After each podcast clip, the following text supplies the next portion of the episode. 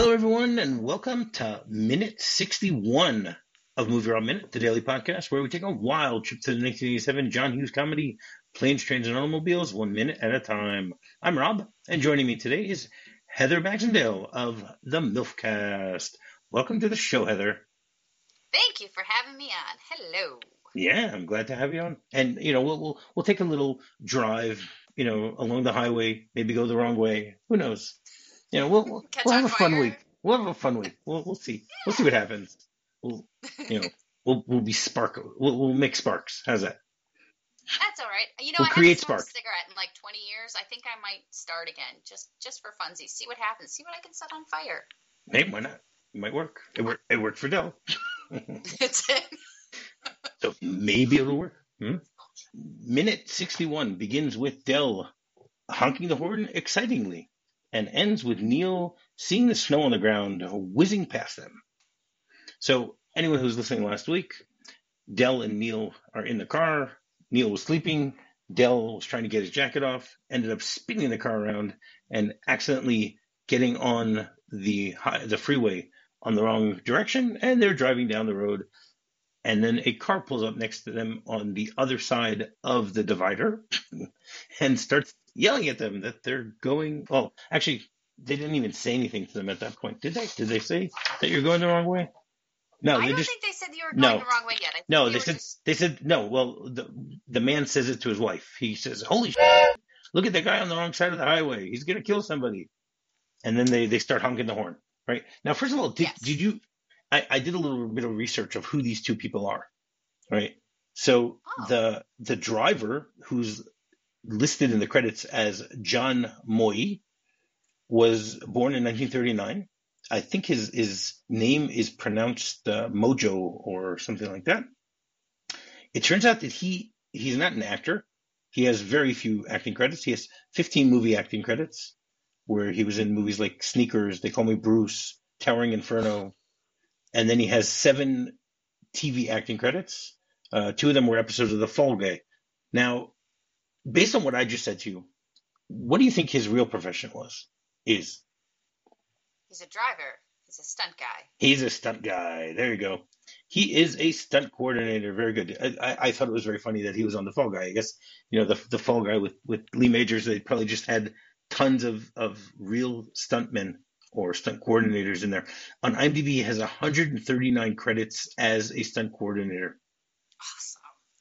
Okay, I mean he was he was even the stunt coordinator on The Sandlot. So I'll just give a, a shout out to Tierney, who's who's who's doing one of these, you know, minute by minute. She's doing inning by inning of of of The Sandlot, which will come out in the summer. But you know, uh, it, it's just great seeing that, that she. He also did the Midnight Run.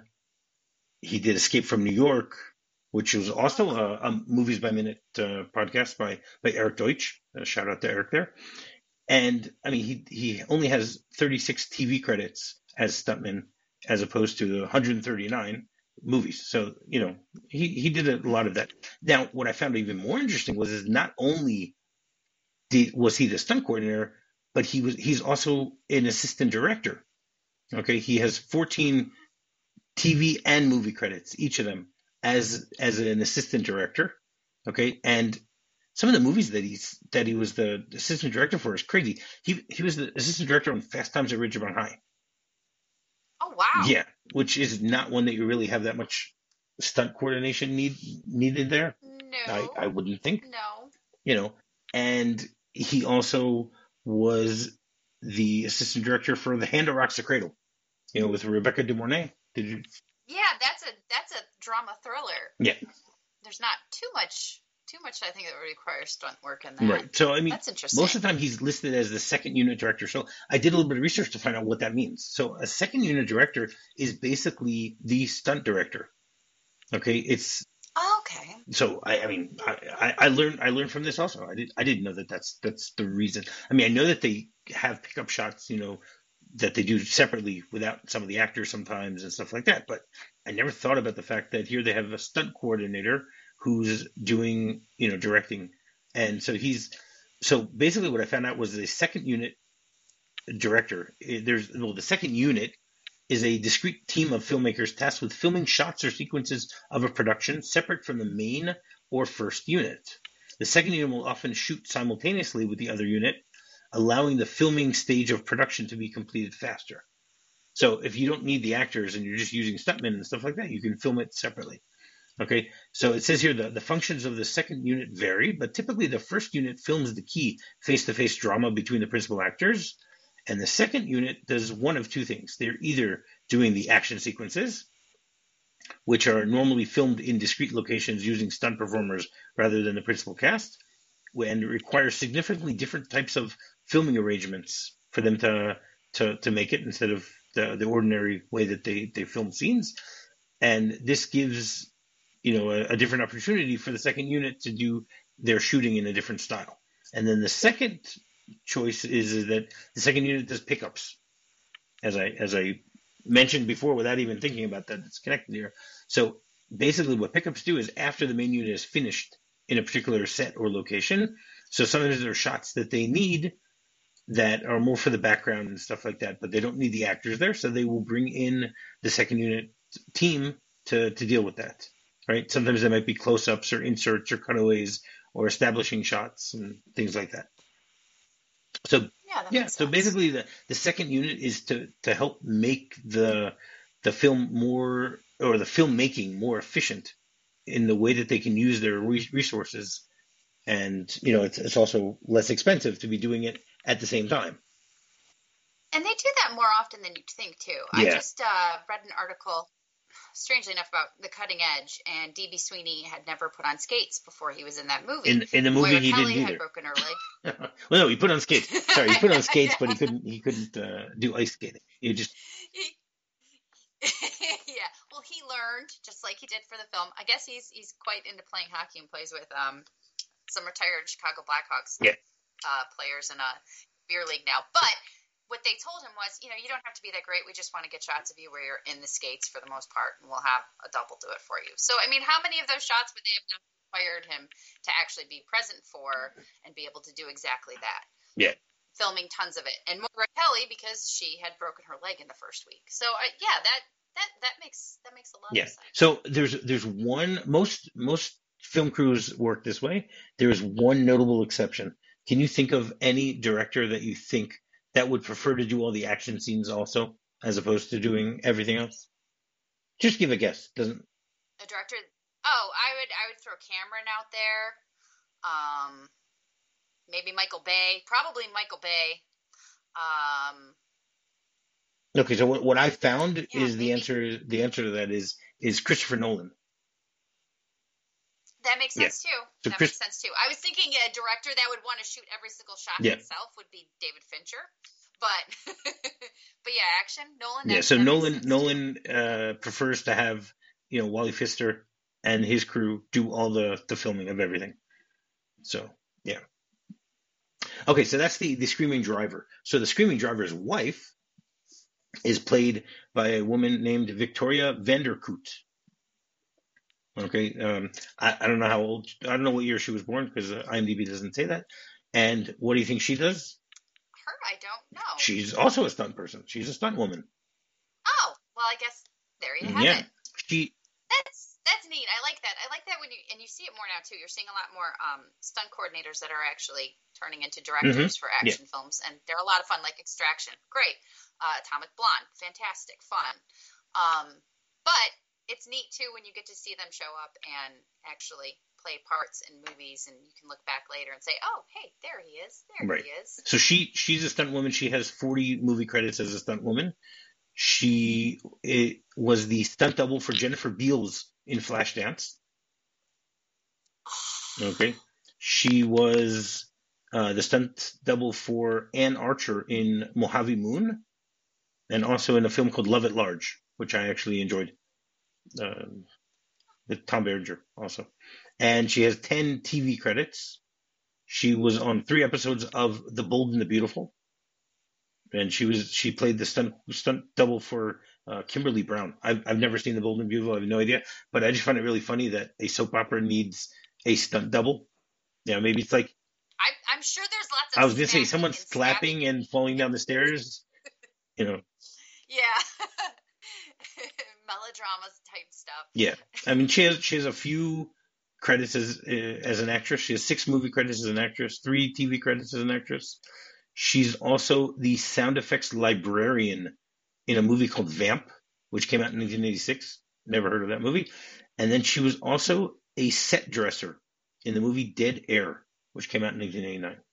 So again, I, I like the fact that they needed two people for this small little role, and they small little roles, which to me these are roles that are very iconic. It's very they're very memorable roles, and they just said, okay, we'll give it to two stunt people, and it's great, you know. So it works out perfectly. It's a very important yes, part of the movie. It is. It's it's one of my favorite lines. But but we'll get there. We'll get there. We'll get there. So now we can actually start talking about the minute because we haven't even start, we haven't yes. started with that yet.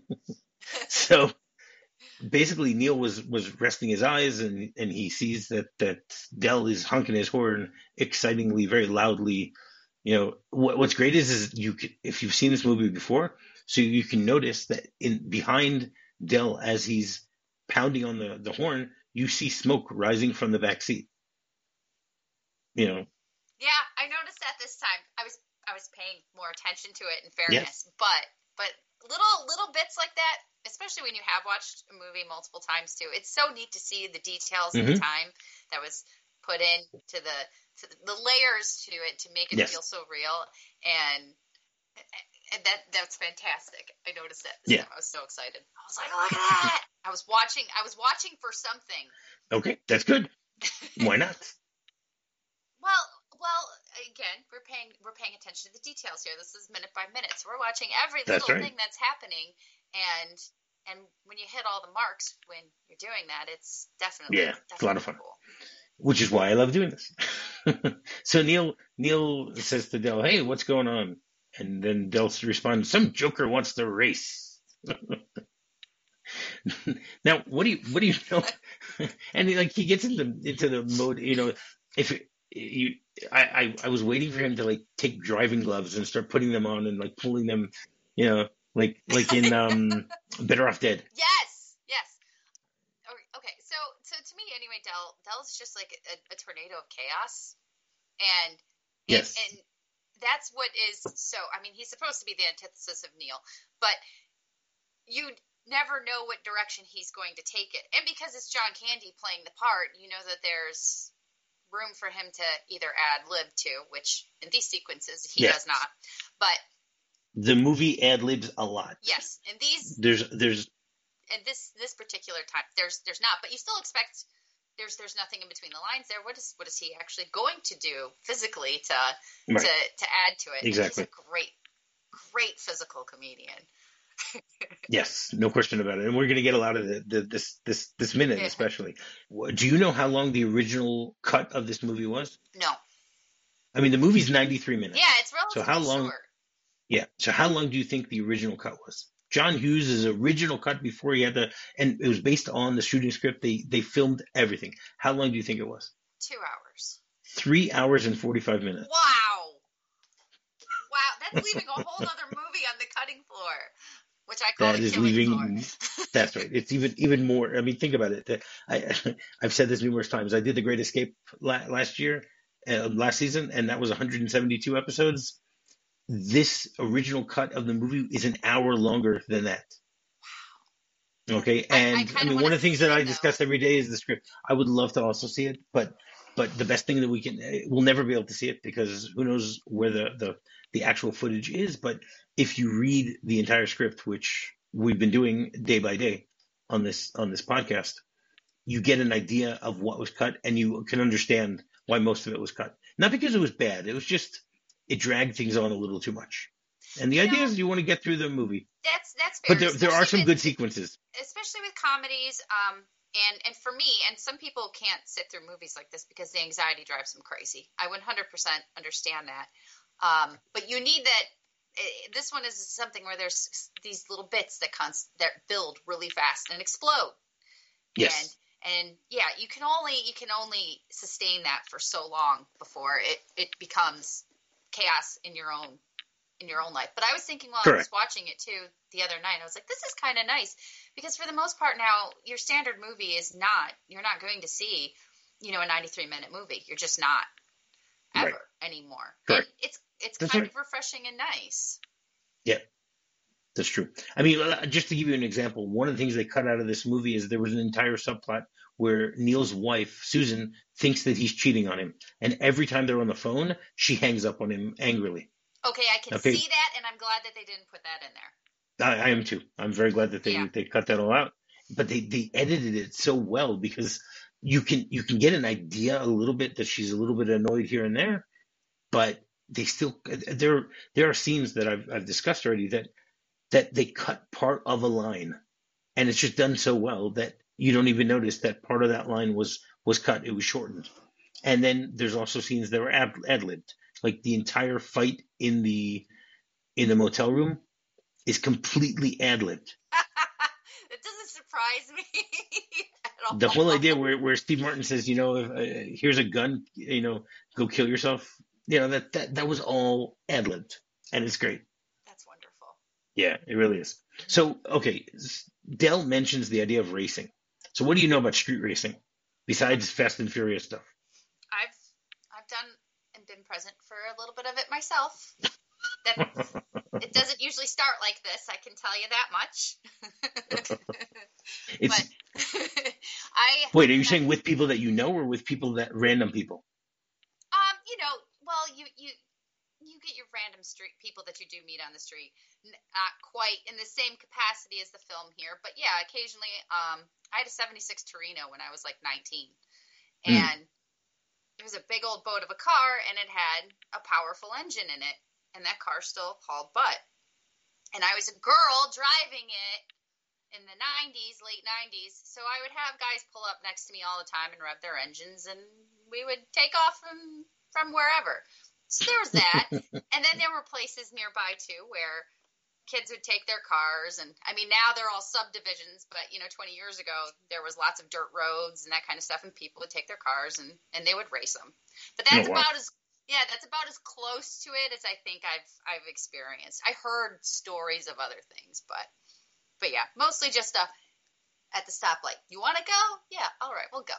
Right. I mean, I, I, I would do that with my friends also. I mean, uh, I grew up not, not, not far from where you are, you know, in, Yeah, yeah. in in Southfield, and I remember like on Saturday nights, you know, when I was a senior, you know, when when finally we all had cars, you know, so we would be, uh, you know, in the in, on uh, you know on one of the one of the main highways at at uh, you know one o'clock in the morning or something like that, where it's completely empty, and so you know we would say, okay, we're at a red light, you know, let's let's just let's just do it, and we would do a little bit, you know, it wouldn't be we didn't go crazy the No. whole thing. Not not like we see in movies where people go nuts and you know they they run through red lights afterwards and stuff like that. You know, we were like we were that, scared. no. Exactly, we, we were completely scared of of ever getting caught. You know, by doing that. It was it was I wouldn't necessarily call it really street racing, but the idea was is No. okay, we were we were racing a little bit. So You did street- race a little bit. exactly a little bit a little bit. Yeah. And and I didn't even I haven't thought about that in thirty something years. You know, right now that we're talking about it makes me remember. But you know, so street racing is typically an unsanctioned or illegal form of auto racing that occurs on a public road. Racing in the streets is considered an ancient hazard, as horse racing occurred on streets for centuries, and street racing in automobiles is likely as old as the automobile itself. Okay, it became pretty prevalent during the heyday of hot rodding in the 60s, and then again with the muscle cars in the 70s, and in the 90s with Japanese imports. Okay, it can be both popular and hazardous, with deaths of bystanders, passengers, and drivers occurring every year. Oh, oh wow, this is really cool. In the United States, modern street racing traces its roots back to Woodward Ab- Avenue in Michigan. That- Sweet. That was one of the places where I did it also. I was gonna say I've done it down Woodward before. Yeah, me too. In the 1960s, not I wouldn't I didn't do it in the 60s, but, but yeah, I did. I did in the late 80s, early 90s, where the three main Detroit-based American car companies were producing high-powered performance cars. That that's really cool. You know That's that it that you and I are both from the same. We've been in the same place where this this all originated. Okay, so the dangers from street racing include serious injury, legal consequences, and. Yes, death. My dad, um, I've heard many stories about him. He, his dad was a Detroit police officer. He, they moved to Marine City, um, I think in the 60s sometime, late 60s. Okay. And if you know Marine City, there's there's still even after all these years nobody lives there. It's a tiny tiny town. so they would they would go off into the dirt roads, the farm, the highways out where nobody was. And I've heard many stories about him and all of the cars that he crashed. Wow. Yeah, there was quite a few that And he. and did your grandfather ever pull him over? Gosh, no. And That's what I was. I've always wondered. I'm like, my dad was scary to me when I was a kid, and my papa was even scarier than he was. And I'm like, how did you turn into such a wild person? all of these crazy stories that he told me later as a, as an adult. I was like, what did you do? I was such a good kid compared to you, and you thought I you treated me like I was a criminal. It's so funny, Isn't that what we all do? but Even as parents, we do that. Yeah. it is, it is. But yeah, yeah. I'm like, did you do that, just you know, on purpose because your dad was a cop? I don't know. Right. It's one of those things. Maybe you rebel harder because of the conservativeness. Could be. Could be. I have know nothing about rebelling or street racing or anything. I take back everything I said. That's all. No, of course not. Of course not. Of course not. Of course not. Yeah, allegedly. No proof. No proof. No proof.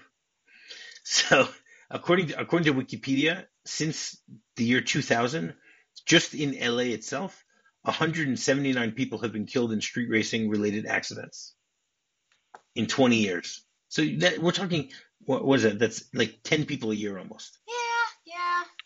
But that's probably because people watch Fast and Furious movies. So true. I've I've never never seen anything even close to like that in existence. So I don't know if that actually happens in in certain areas. I'm sure there there are things, but I feel like it's all cinematic Right. funsies. Exactly. And then then we get a shot of the the the, the driver in in the other car and he starts uh you know motioning and he screams turn around and Neal just looks at him and is trying to figure out what's going on and he motions to Neal that he should roll down the window. Okay. And you see that that Del is getting like really really interested and enthusiastic about about the racing. You know, it's like it's woken him up. You know, and then Neal says to him, "Don't race. That's ridiculous."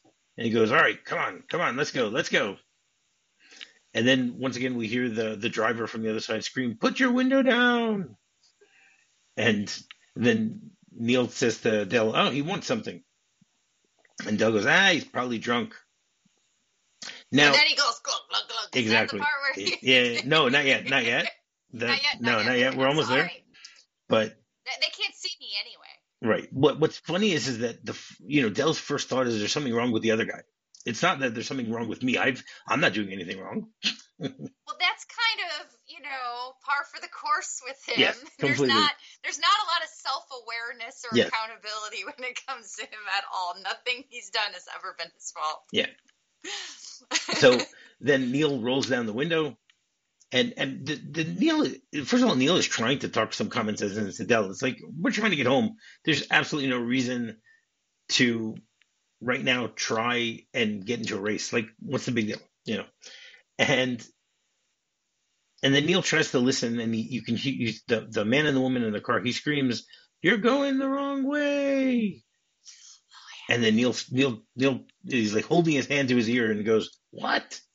And then both the the both of the the couple says they scream, "You're going the wrong way!" And and this is the thing that gets me. I mean, I actually tried this today on my way home from work. I rolled down the window and I started screaming out the window. Okay, and the only thing that I heard was on the wind. You know, there were other cars around, and the cars were relatively closer than you know. There's there was no median between us, and nobody could hear me. I mean, I'm glad No. nobody could hear me because they would think I'm just this crazy guy, you know, driving down driving to the highway screaming, you know, screaming you're going the wrong way because that's what I actually was, screaming in order to Oh, test that's out. even better. I- I was- I wanted to test it out. Committed. I wanted to be able to committed. to to discuss this today, you know, about whether it's possible or not. And it, I don't think it's possible. You know, it it, it just bothers me that he's actually able to hear and understand. He can he could probably see that the guy's trying to say something to him, but he wouldn't necessarily know what he's trying to say to him. You know, so No, and maintaining the speed that they were both at, which if you're on the the freeway too, you're you're absolutely not going to be able to stay at exactly the same pace next to each other and have Yeah. Even a challenging conversation Yeah. like that. I, I and let's say let's say even back in the 80s they were going 55. You know, it's still you're not going to be able to hear anything. Nope. And and then Neal for some reason is able to understand what he says and he turns to Del and goes, "He says we're going the wrong way." But this is this this is the best part for me. This is one of my favorite And- lines in the whole movie. Yeah. And then Del turns to him and says, "He's drunk. How would he know where we're going?" But he goes, "Yeah, how would he know?" exactly. And it's just it's great thinking about it because like there really is two ways of of thinking about the the term wrong way. You know, there's the wrong way of you're going in the wrong direction or you're going to the wrong place. You know, Yes, but I also think that comes right back to Del's personality. With uh, it wouldn't occur to him that he was going.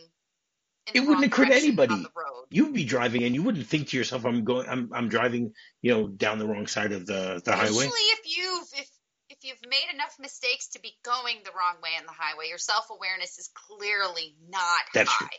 So That's true. it's fair. It's fair. It's totally plausible. That is true. But but also the the drunk thing plays off with that too because why would they be telling them that? Why would they have that information that they're not going where they're supposed Yeah. to? Which for a more a person who wasn't up driving all night and had more self awareness too would be going, well, that's true. Why would they be doing that? Maybe they're not drunk. Perhaps I should consider this and think of this differently. But no, we're not we're not there with the, No, the two of no. them. And Neal's just waking up and not fully together Yeah. either. So you've got two half brains working Correct. working together. completely. So basically, I, I decided to do a little bit of research as to wrong way driving. Okay. Now, how how would you how what else how would you call it otherwise? There's there's another term for it as opposed to saying wrong way driving. I don't know. Um, ass backwards. uh, yeah, I, I, I don't know. Yeah, would Okay, so so that? based on what I found, it's called counterflow driving. Okay, I've never. heard Neither have I. I've never heard it either, but but it's it's an interesting and it actually makes more sense than wrong way driving. You know. It does. It does. So counterflow driving is the act of driving a motor vehicle against the direction of traffic. It can occur on either one or two-way roads, as well as in parking lots or in parking garages. and may be due to driver in, inattention or impairment, or because of insufficient or, or confusing road markers or signs, signs, or a driver from a right-hand traffic country being unaccustomed to driving in a left-hand traffic country. Yeah, I could see that Have you have you seen the movie L.A. Story absolutely. with uh, with Steve Martin? Yes. Yes. So Victoria Tennant plays his wife in that movie, and or plays plays his girlfriend. And Victoria Tennant is his was his current wife at the time. And every time she get in the car, she would start driving on the wrong side of the road because she was from you know 'cause she's from England. And then it says here that uh, people intentionally drive in the wrong direction because they missed an exit for thrill seeking or as a shortcut. I can see people doing it for a shortcut or because they missed an exit. Because I see people do dumb Yeah. stuff like that all the time. People who missed a light, like you know, you made the mistake. You should probably just pull into a driveway Yeah. and turn around. That's that would be the thing to do. But no, we'll just cut off all traffic and make Yeah. everybody stop.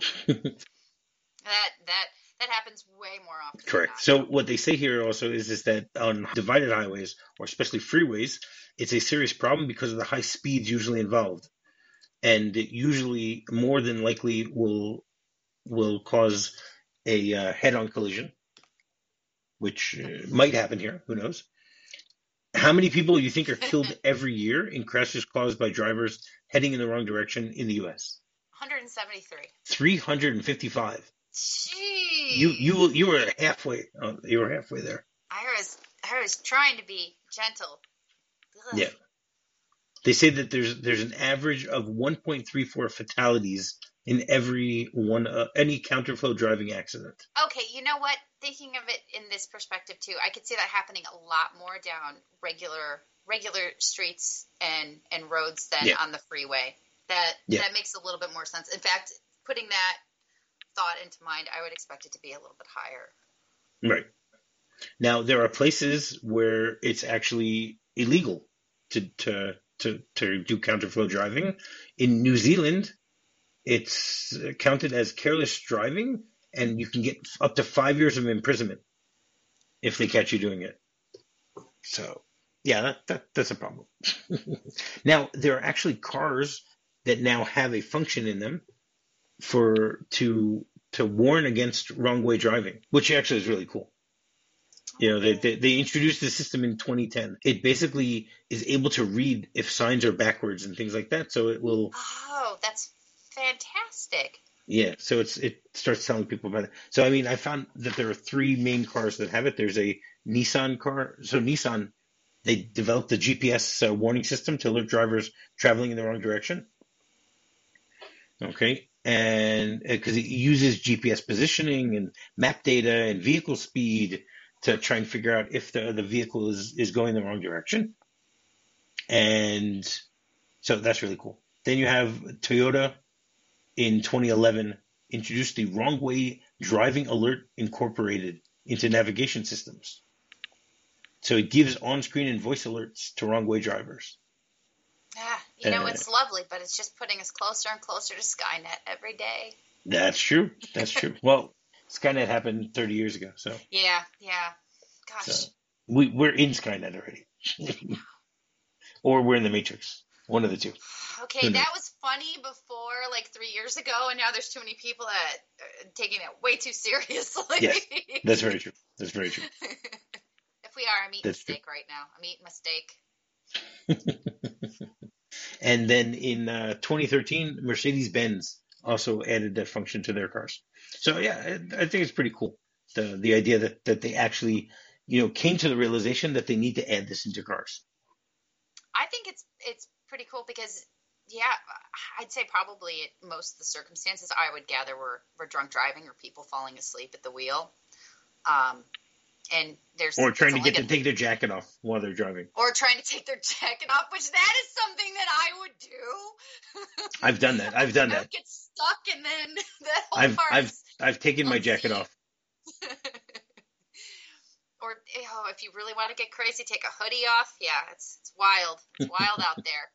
Yeah, completely. So as as we were saying, so Neal then says, "Yeah, how would he know?" Back to what we were saying before about you know how would they know where he's going? So then Neal does a really really funny thing. He you know Steve Martin also is great with the gestures here because he he starts making all these gestures, you know, thanking them, you know, for for for giving them the information. That okay, thank you, and he starts like waving a little bit. You're nuts. yeah, I can't believe you're doing that. And then Del Del starts honking his horn, you know, thanking them also and stuff like that. And and then uh you know, then Del says to to Neal, what a moron. Again, completely believing that the problem is there. Not Yep. not not by them. You know, it's once again the you know, there's no problems with Del. There's the Del's problem fine. with that. Del's, Del's never been anything but fine. Everything's fine. That is correct. And and then basically once again they scream, You're going in the wrong direction. Now again, how would they know that they misunderstood it? Before they were saying you're going the That's wrong way. true.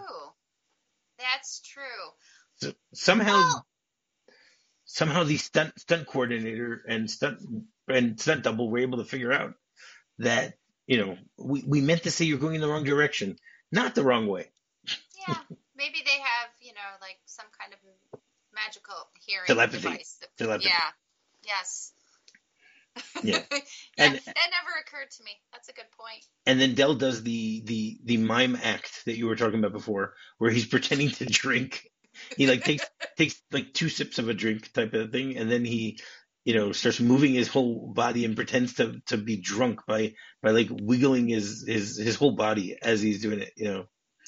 And the And funny thing is, right is there is just gold. It's so John Candy. Just eh, it's so much. So many of these scenes too. I feel like eh, you you you want to be more. You would be more frustrated. There would be more of that rigid anxiety you get from them not understanding what's going to happen and you already as the viewer are anticipating what's coming because they've given you a shot prior to this but he's so hilarious that you, you just forgive anything he does Yeah, completely. Now he he makes us all these gestures, but the other drivers are not going to be able to see him do No. it. You know, he's doing it. He's doing it for us. He's not doing it Yeah. for them. there's there's no question about it. And then you see like Neal, you see like a light bulb, you know, uh, above his head, basically. Because then they That- scream. They scream one more time. They say, "You're going to kill somebody." yes and, And- you kind of see the, the look on his face where he's like oh uh-oh Which once again, he's got super hearing. We've got we've got superheroes in the car here, in both cars. we we do they survive a lot in this movie i'm inclined to believe that they are That's true. That's true. Now, what's funny is they say you're going to kill somebody. They don't say you're going to kill yourselves. They don't care about them. You know, no because they probably think that they're drunk that's true. and and and, And the therefore, most they part- deserve they deserve it. Yes. Now, if they were falling asleep, which I mean was the initial state that that Del was in prior to this, was he was tired, listening to music loud, acting acting a fool. Yeah. But we've all done that when we've been tired, and and when you are tired and driving, it's it's almost as bad as being drunk. Yes. I've fallen asleep driving before. It's terrifying. I was at a stoplight, thankfully. Um, but it's it's terrifying. So, yeah, if I'm out in the middle of the night and it's bad weather, which is what they've been experiencing, it's almost Thanksgiving. I'm and also it's that close to Thanksgiving. You're going to probably assume that the person driving the wrong way down the freeway is hammered. Yeah. And it's the night before Thanksgiving. This is this is Oh yeah, you know this is the biggest drinking night. this of is the year. Wednesday night. This is you know Yeah. So yeah. Now, so basically, Neal starts to begin that that maybe he, we see that he's it's starting to dawn on him what they're actually saying, you know, and we see him looking out the window, and then he looks towards the ground, and he as he's looking towards the ground, he sees there's snow whizzing by, and that's pretty much how this minute ends. So Yep. we're, we're gonna have to wait until tomorrow to find out what he learns from this and what he figures out. Who knows? Yeah. It's a, it's a puzzle. That is right. So there there are a few discrepancies in, in the script, not that many, but the, the dialogue is, is a little different. Basically, the the driver's driver in the other car doesn't say anything. He basically just is waving his arm the whole time. And then Del says to Neal, "Is he waving to you? Do you know him?" and then they're looking at him, and the guy keeps keeps uh, waving to them, and the you know Neal cups his hand to his ear, trying to understand what the guy's saying. He's able to to not able to hear it, and then finally, you know, we in the script we never it's never written what the other driver is saying, and then Neal at one point goes wrong what, and he goes what, and then you have the driver shriek again, and then Neal turns to Del and says, he says we're going the wrong way, and Del goes he's drunk. How would he know where we're going? And then we have Neal shrug, and then it says a long beat as things start to come into focus. Neal snaps his head around and looks out the window. So I mean, it's it's more effective. Yeah, it's very close. It's more effective the way that we get to see it in the movie, where we actually get to hear what the other driver is screaming because it's just funnier. I mean, I I had a roommate years ago, and he and I would always quote this movie all the time, and this was the biggest quote that we would always give. You know, we would always say, "You're going the wrong way," and we would just burst out laughing. This is this is one of my favorite scenes in the movie. So I'm I'm glad that I'm able to finally talk about it. Every Monday we have a, a segment called Martin Monday, where my guests will give us their top five performances of Steve Martin, starting from number five and working their way up to number one. So, Heather, what do you got? Number five is probably not one of his most beloved ones by other people, but I love Sergeant Bilko. I love it so much. It's kind of bonkers. And Phil Hartman, my heart for Phil Hartman. But he's a con man who's basically conning all these people in in the army. If you haven't seen it, please just just watch it. It's delightful, and the hovercraft at the end is is wondrous. But I'm a big fan of this one. Cool. Um, my number four is another one that I think is under. This one I think is underappreciated and needs to be loved more, and it's Bowfinger. I never get tired of watching this movie, and it actually makes me laugh out loud, which I do not do often. Every single time I watch it, and my brother and I still always go KIT, keep it together. I use that at least once a week in my life. Cool. Number three, this is this is a beautiful movie. It's Parenthood. Oh, I love Parenthood. Yes, when I was pregnant with my current five year old, I sat my husband down, who had somehow grown up in the 80s and not seen this movie, and said, "You need to watch it." And now he loves it as well. But I think the the, the part where they talk about having three kids, and then they they get to the point where they say, "You know, the third one, you just let them juggle knives." That's that is the essence of having more than one children. I'm on three, so I I understand. there you go. Uh, number two for me is the jerk. I love the jerk. I love the jerk. I love the jerk. It's it shouldn't be an okay movie to watch, but it really shouldn't. So if you make it through the intro to it and you still are laughing and want to keep going, just settle in for the ride because it's absolutely delightful. My favorite is my favorite comedy of all time, and it is The Three Amigos. it is the funniest movie ever made. End of discussion. I love that movie. It is so, so hilarious. I laugh so hard, I cry when I watch that movie. It is absolutely brilliant and beautiful and perfect. I probably should re- rewatch that. I, I loved it. I loved. I used to watch it all the time on on HBO in the '80s. It was on all the time, and I would quote that also. So I, I probably should see it again one of these days. It It's been a few years since I've seen it. You should it. go talk to.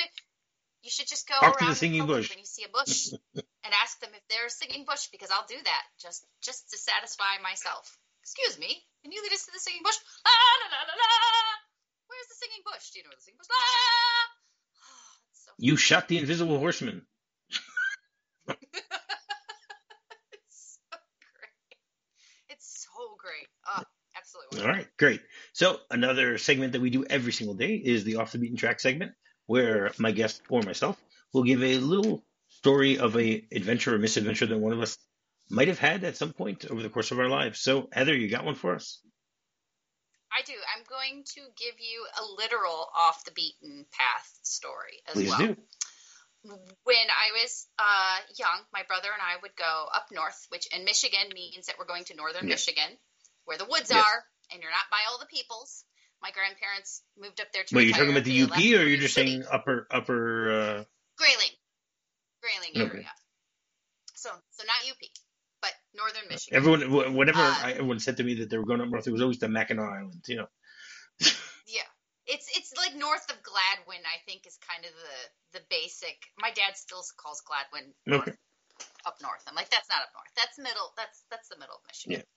But Grayling area, all woods, over by Camp Grayling, that kind of thing. We went up there all the time. My brother and I love the woods. Born and raised playing in the dirt, we're happy out in the wilderness. My mom, on the other hand, you got near one mosquito or a bug, and she was running in the house screaming and crying. we spent a particularly long visit at my grandparents', which for her would get dull. I could watch the Weather Channel for a week straight back then, so I was fine. She said, Let's go on adventure. And they lived in the middle of the woods. There were paths and whatnot behind the house, but they went in multiple directions for miles. So we went out, and she decided she wanted to be adventurous, which we thought was so cool. And I have no idea how long we were out. I was quite little at the time, but we were gone for a while, and it was starting to get dark. And she said we should turn around and go back. She couldn't find her way back. You didn't leave any breadcrumbs. No, but we did, and that's how we got back, not on purpose. My brother had been dragging a stick behind us the whole way, which my mom was complaining about. She said, You're making noise. We're not going to see any deer if you keep making noise with your stupid stick. Well, my brother's stick saved us. Wow. It wasn't. It uh, luckily a lot. Uh, we went through a lot of sandy parts, so we had to go wander around and try and figure our way back. And after we got to a certain point, I was at least familiar enough with where we were to get us back home. But yeah, we we followed my brother's stick trail, and that was that was pretty much how we got back. That is so cool. that is such a great story. yeah. it's the most lost I've ever been. I, I don't I don't like being lost. I don't like I don't like being off the beaten path unless yes, I have a compass. understandable. All right, great. You want to tell people how they can get in touch with you? Uh, yeah, you can always go check out our, our older episodes of the MILFCast on YouTube or on Podomatic. We're still there. We're on a really long hiatus, and it's more my fault than Kai's this time. And if you want to follow fitness fun, I I do running and stuff on Instagram at Header Time. All right, cool. And to find me is very simple. You just do a quick search for MovieRob Minute on Facebook, on Twitter, on the internet. You can get to my website, and you can just find. You know, right now we're in the middle of season two. It's not too not too late to to catch up on it, and you know, getting ready for season three. So it's gonna keep going. Heather, you feel like coming back in tomorrow? I sure can. All right, excellent. So until tomorrow, you're fine. You're fine.